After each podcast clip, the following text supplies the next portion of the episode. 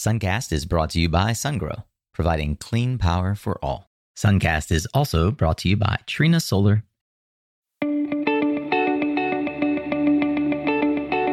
Hey there, Solar Warriors. I'm Nico Johnson, and this is Suncast. Each week, I pull back the veil on the life and business insights of clean tech entrepreneurs building the most noble and impactful companies of our time. I hope what you learn from this conversation is a catalyst for your own growth. So thanks for tuning in, and welcome to our tribe.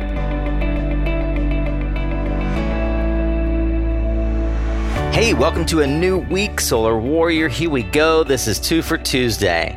Whether that's a tactical Tuesday or just content from one of our many live events like SPI Podcast Lounge, this is going to be a short form conversation, typically with subject matter experts designed to give you the practical tools, tips, and advice for building your solar business or career.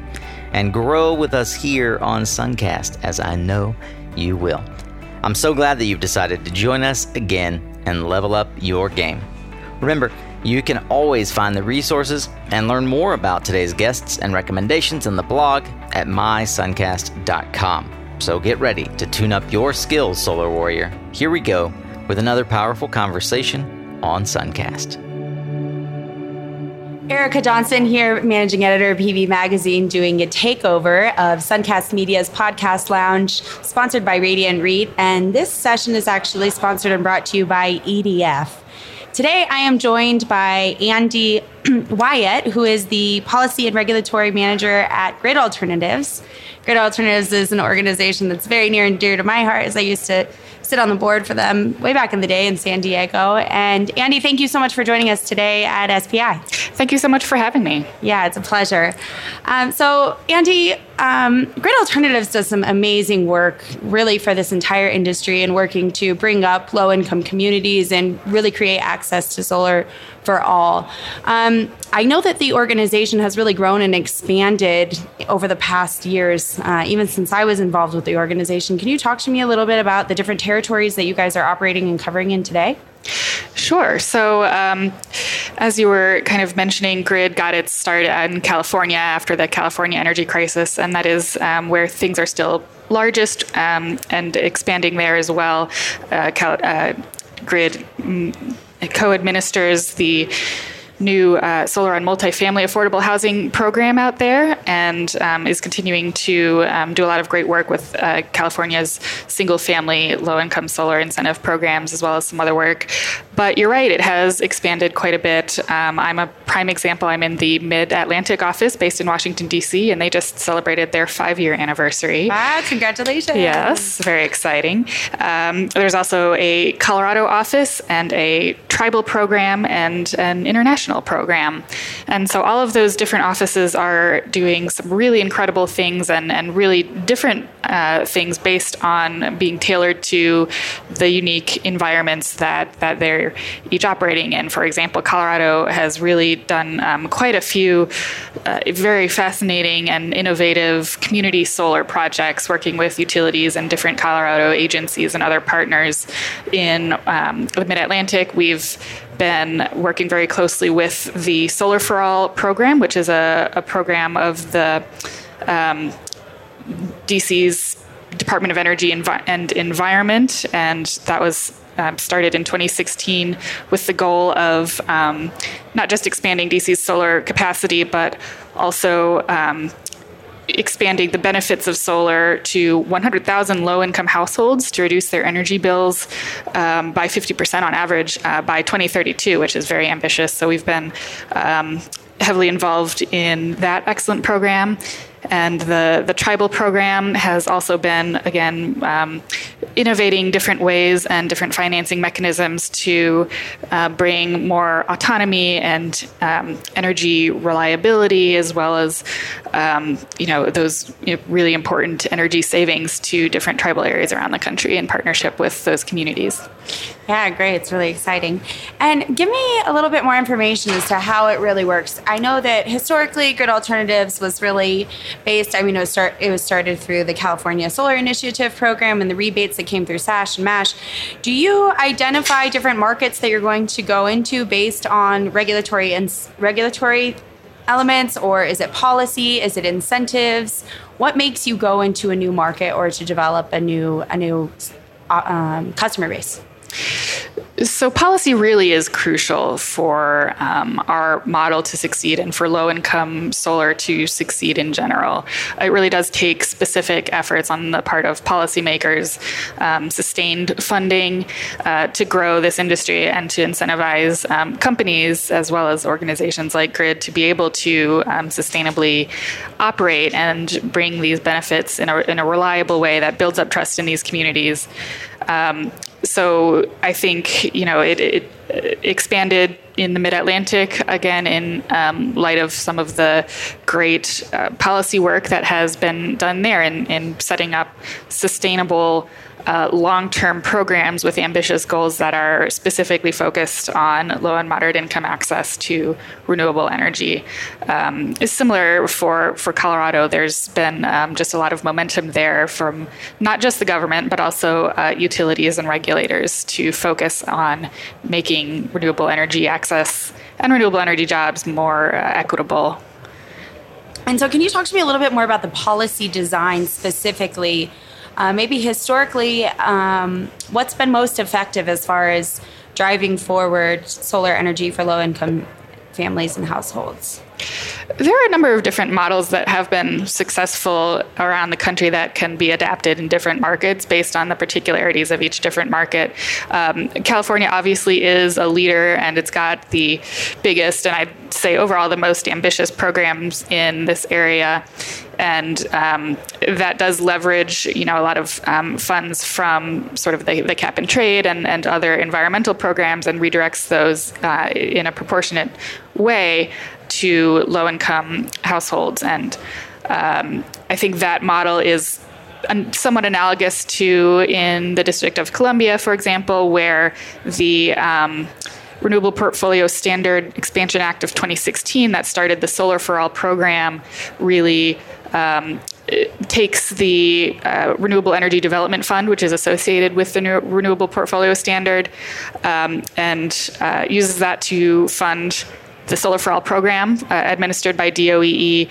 Um, using uh, different kinds of mechanisms, but often including um, sort of per kilowatt incentives or, or other types of um, you know requests for proposals or, or, a lot of different creative ways to get different programs and um, projects out there. And we're, we're trying to expand uh, those things into uh, other areas in the Mid Atlantic, um, from my base in Washington D.C. and around the country. But we're seeing, um, you know, other success with in Colorado partnering with the Denver Housing Authority and okay. um, working with them to um, develop community solar projects. And also so that, that's been focused on the kind of denver metropolitan area um, but also in colorado on the rural side um, working with the colorado energy office and their low-income community solar demonstration project. Uh, and that's been a partnership with some smaller utilities across colorado. And the appeal of um, having significant and really tangible and immediate um, energy burden reductions for their customers is very appealing across the board to different utilities, jurisdictions, governments, um, anyone who really wants to see more of that um, community wealth kind of retained and reinvested in the communities. Great. And it seems like a lot of these um, incentives and models that are really creating the structure for low income solar and are are locally based or regionally based. You're based in Washington D.C. Mm-hmm. Is there any any potential for some type of natu- national policies, or um, are you working towards that at Grid Alternatives to create some accessibility at a at a national scale? Sure. Well, a lot of energy policy has happened at the state and local level, especially since um, you know states have so much uh, regulatory authority over their energy sure. systems. But we are, um, you know, there's a lot of work happening from uh, within the Department of Energy. For example, their National Renewable Energy Laboratory has their own Solar for All program program. It's a very common name for programs in this space. Solar for everyone. Solar for time. everyone. um, but they've done some incredible um, mapping and uh, to show kind of where the opportunities are for low income solar, where the rooftops are, where the energy burdens are, where it can make the biggest difference. And they've done, um, you know, DOE has a lot of other programs that are helping get these different models out for expanding energy access. Um, there are also some some bills that are um, working their way around the hill right now. For example, um, Senator Tammy Duckworth um, spearheaded the introduction of a bill to um, expand uh, the federal LIHEAP or Low Income Energy Assistance Program. Uh, to expand that, but also um, of the expanded funds, direct some of that towards solar and to leverage that, um, which is kind of building on some some models that have been successful in Colorado again, and um, some pilots in California using some of those weatherization energy efficiency funds sure. for solar. So it's it's not a um, it's not a total desert at the federal level by any means. Sure. and um, are we looking at some potential new opportunities or funding or uh, incentives and policies for energy storage as well to expand beyond? You know, uh, initially it was just solar. Are we looking at storage and, and maybe even electric vehicles as potential uh, opportunities for low income families as well. Absolutely, yes. Um, we want the all communities to be involved in every element of the clean energy future. I think that's really important, and that is starting to happen. Um, in California, for example, the California Public Utilities Commission um, self generation incentive program yeah. Um, now includes an equity budget, which will provide incentives for um, kind of customer sited energy storage in disadvantaged communities. And we're also seeing some other efforts um, centered around resilience, which a lot of communities are very interested in to promote uh, solar plus storage, um, for example, in community resilience hubs that can, um, if there's electricity blackouts, uh, they can then serve to protect you know residents of um, senior facilities and people with medical needs who, who really kind of need those sorts of services to continue. Um, we're also working uh, again with um, starting with California and their their innovation, but we are working on electric vehicle access there as well. So these are um, you know they they all build on each other. We hope these models can be expanded, but vehicle electrification is going to be another really important part of our climate future, and it's um, it should be an important part of our uh, movement towards a more equitable future as well. And I think that's um, of increasing recognition that um, just like um, if folks can save a lot of money from solar if they um, get assistance getting over those cost hurdles and, and financing hurdles. Uh, you can save a lot with um, maintenance and, and fuels with electric vehicles as well. Yeah, sure. Oh, it's really exciting. All right, Warriors. So you know that high demand charges can ruin a good commercial solar cell. But what if you could offer your clients 30% in demand charge savings at a tenth? That's right, a tenth the cost of installing a battery. You can now do that with DemandX, a new demand charge reduction software from Extensible Energy. Check it out at extensibleenergy.com and read the three case studies on how DemandX significantly reduced demand charges and increased ROI without batteries. As a Suncast listener, you can also get a free demand charge analysis at extensibleenergy.com forward slash Suncast. What do you have to lose? Crunch the numbers and see for yourself how Extensible Energy's inexpensive DemandX software is a win win for you and your commercial solar clients. Hey, Warrior, I bet you're already aware of CPS America's dominance in C&I with over 30% market share. But did you realize that they also shipped 500 megawatts of utility scale 1500 volt inverters in 2019? Their unique design flexibility makes them the only company with the ability to eliminate DC combiners in the field. And their DC to medium voltage balance of system bundle allows for as much as 40% reduction in costs. But wait, there's more. With string inverters increasingly used in utility applications, CPS is infusing smart tech innovations to drive down costs along the value chain from DC generation to AC delivery. If you'd like to find out what other cost stack reduction CPS can bring to your C&I and utility projects, head to mysuncast.com forward slash CPS. Where do you see the next markets in the United States or uh, at the national level? Where do you see there being the opportunity for additional policies or expanded um, solar accessibility? Well, there's opportunity absolutely everywhere. Sure. And so there's sort of the question of who has the most room to grow, which um, you know could could be a lot of the the southeast has not focused quite as much on on these issues at a policy level, but uh, there's a lot of great work being done by um, community organizations, environmental justice organizations nationally, but but um, there as well to try to make this more of an issue that is resonating with, with legislators across the board that um, you know this energy transition is happening and it should be benefiting people equitably. Um, I'd like to shout out Virginia as a place that I hope is going to really skyrocket towards a, a more equitable and, and, distributed energy future. Um, there's um, there were some low income solar bills passed in the last uh, legislative session, actually, on a, a, bipartisan basis. So those are in the process of being implemented right now. And um, who knows where, where that will take us. But there's a lot of momentum in this space for combining, uh, for, for realizing that climate and equity aren't separate issues at all, for realizing that you have to bring everyone along if we're going to get where we're going, where we need to be on, on climate and energy. Sure, sure. And Uh, on that note, and talking about equity, it seems to me that you know there's quite a few opportunities that have opened up, and a lot of the, um, thanks in large to the great work that Grid Alternatives has done for for low income, and then also you know. Where, what about moderate income families? How are they fitting into the equation? Are are they getting enough attention and ability to access solar? That's an interesting question, and you know, there's a lot of um, ways in which sometimes moderate income families can fall through the cracks if they don't fit under um, the uh, income qualification levels, which is frequently set at 80% of area median income, is a, is a frequent level. Um, but people above that level can still be living very precariously and not have the funds on hand to be able to afford uh, upfront solar or the financing situation to be able um, to, to get um, affordable financing for solar. So I think that um, you know that that is getting increasing recognition as well.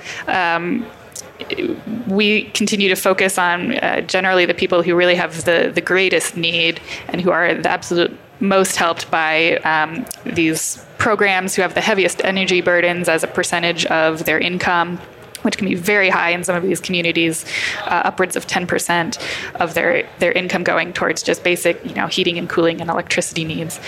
Uh, but it's important, again, it's solar for all. So low and moderate income communities have particular needs and deserve particular uh, attention to make sure that um, they're being included in this this energy transition in an equitable way.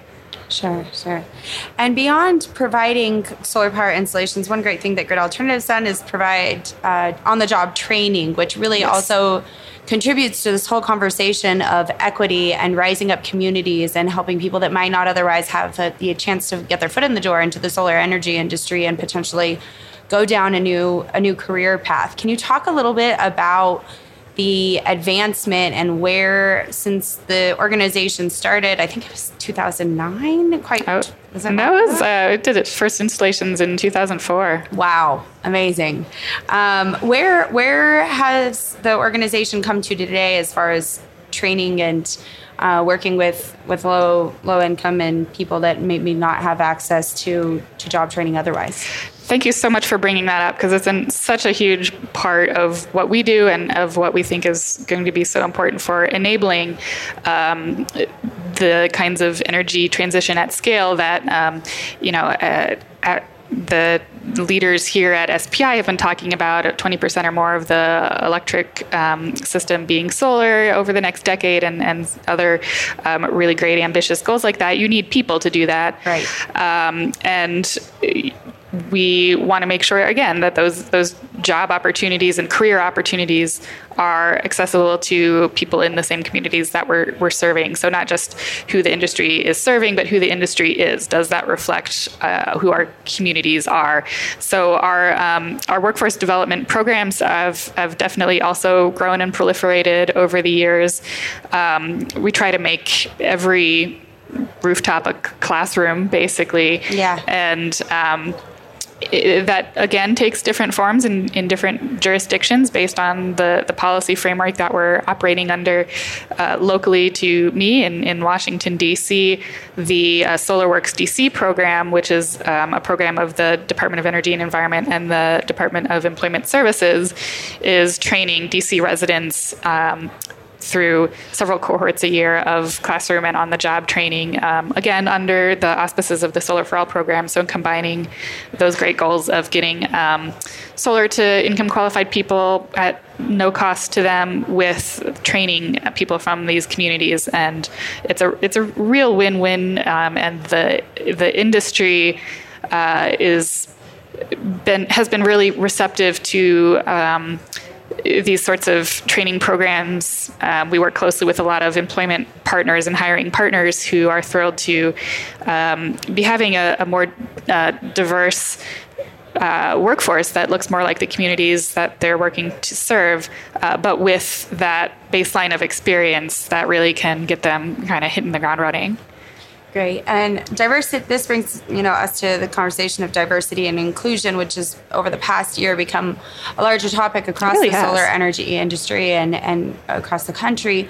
What, uh, if anything, is being done on a policy level, or are you doing any work in this space to um, to try and encourage more diversity and inclusion for for the industry? Absolutely. We prioritize that very highly. And it's been really exciting to hear that being such a strong um, theme throughout SPI with uh, diversity, equity, and inclusion um, programming every day and really highlighting that in even the keynotes. Um, Grid is, is all in on an inclusive clean energy economy as well.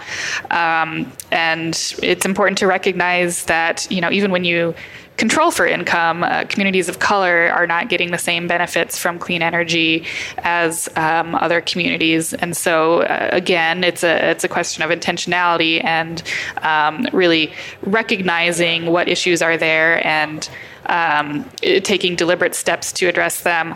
Um, some of this is is a trickier to do on a kind of blanket policy uh, basis, but a lot of people are, are doing the work. And um, we've seen some great presentations by folks like Vote Solar and um, even the US Department of Energy on not just giving us the snapshot of where our industry is, but uh, real tangible, concrete suggestions for um, doing initial assessments and taking steps as a, as a business, as an organization, as an industry to um, move move in the right direction on inclusion and access. Yeah, yeah, I've seen SEIA has really taken the active leadership on this. Yeah. Solar Foundation, some great reports and opportunities for for the industry to rise up behind this. So I think that that's really great that we're moving in this direction.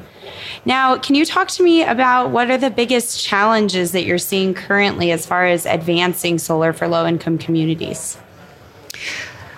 I think the the biggest uh, issue is combining the need for speed and scale with the need to make sure that um, these communities, community leaders from environmental justice organizations are at the table and having their input valued and taken seriously.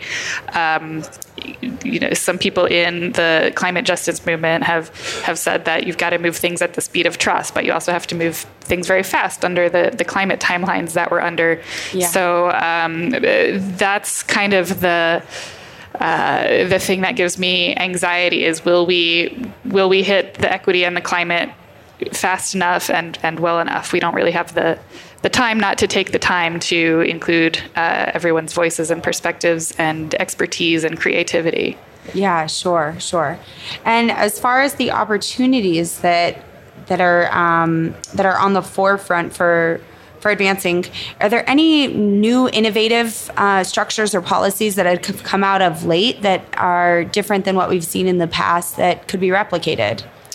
Yeah, there's a ton of real innovation happening. Um, for example, some of these financing mechanisms working with um, you know the weatherization and energy assistance programs have um, I think that's getting more attention and, and rolling out.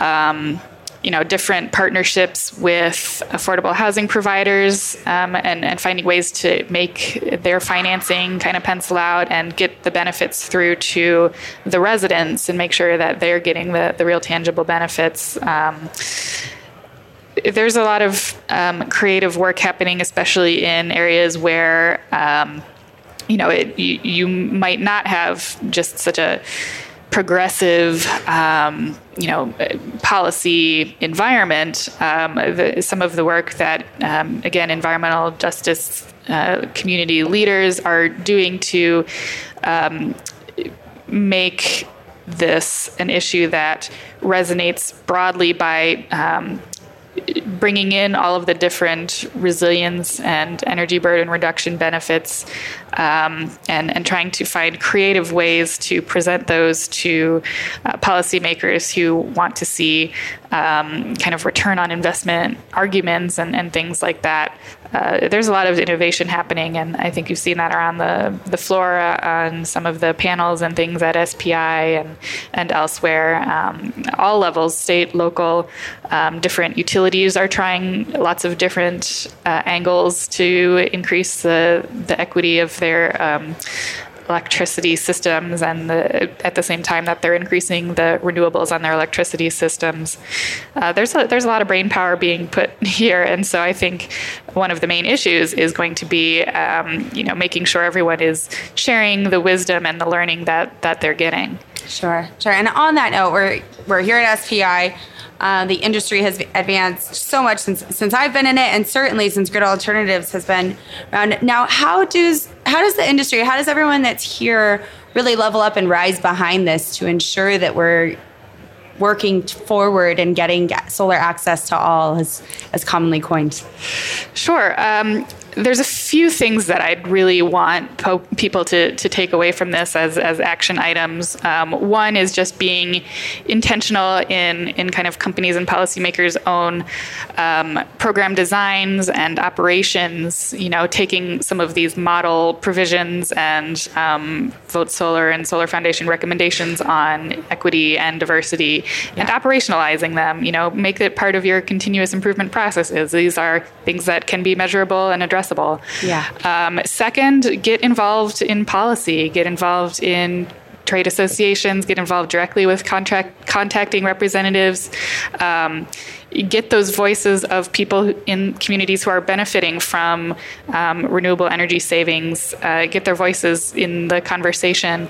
And, um, you know, policy is for everyone. I would say that. I'm a policy person, but I strongly, strongly believe that, um, you know, people have more power than they recognize to, to change things. And um, the solar industry is in such a strong position with the enormous growth that it has, the enormous employment opportunities that it has, the enormous um, uh, range of ways that it can improve equity and be leveraged as a tool for equity and climate um, mitigation and adaptation all at the same time. And um, yeah, sure. We and we're really such power. a policy driven. Excuse me for cutting yeah. Uh, we're such a policy driven industry too. I mean, the, way, yes. the amount of growth that we've received, it's it's so true. I think all of us really walk as yes. leading policy. Defend the ITC. Yes. exactly. but also, it would be wonderful if the ITC could be made uh, refundable. But uh, we'll, we'll, we'll work on that. Yeah. Yeah. Great. Well, Andy, thank you so much for joining me here today uh, at the Suncast Media Podcast Lounge. I am Erica Johnson, managing editor at PV Magazine, where we have done a takeover, uh, and it's been great. We're seeing so much excitement, and movement, and traction moving towards a more e- um, equal, equal uh, solar diversity. So thank you so much again, and thank you. All right, that's a wrap on today's conversation, Solar Warriors. But I do hope that you'll check out the other Two for Tuesday episodes and let me know what you think of these shorter format discussions. You want more like this? You can find more than 200 episodes, resources, highlights from the discussions, along with social media links to each guest episode, book recommendations, and so much more over on the blog at mysuncast.com. And that's also where you'll find other ways to engage with the Suncast tribe, like subscribing to our weekly emails or even joining the exclusive inner circle we affectionately refer to as the Guild. If you're on Spotify or iTunes, I so appreciate your rating and review so that others can also find Suncast more easily. A special thank you to our sponsors who help make this podcast possible. You can learn more about them at mysuncast.com forward slash sponsor. Follow the links there for any offers we've discussed here today. Remember, you are what you listen to. Thanks again for showing up, Solar Warrior. It's half the battle.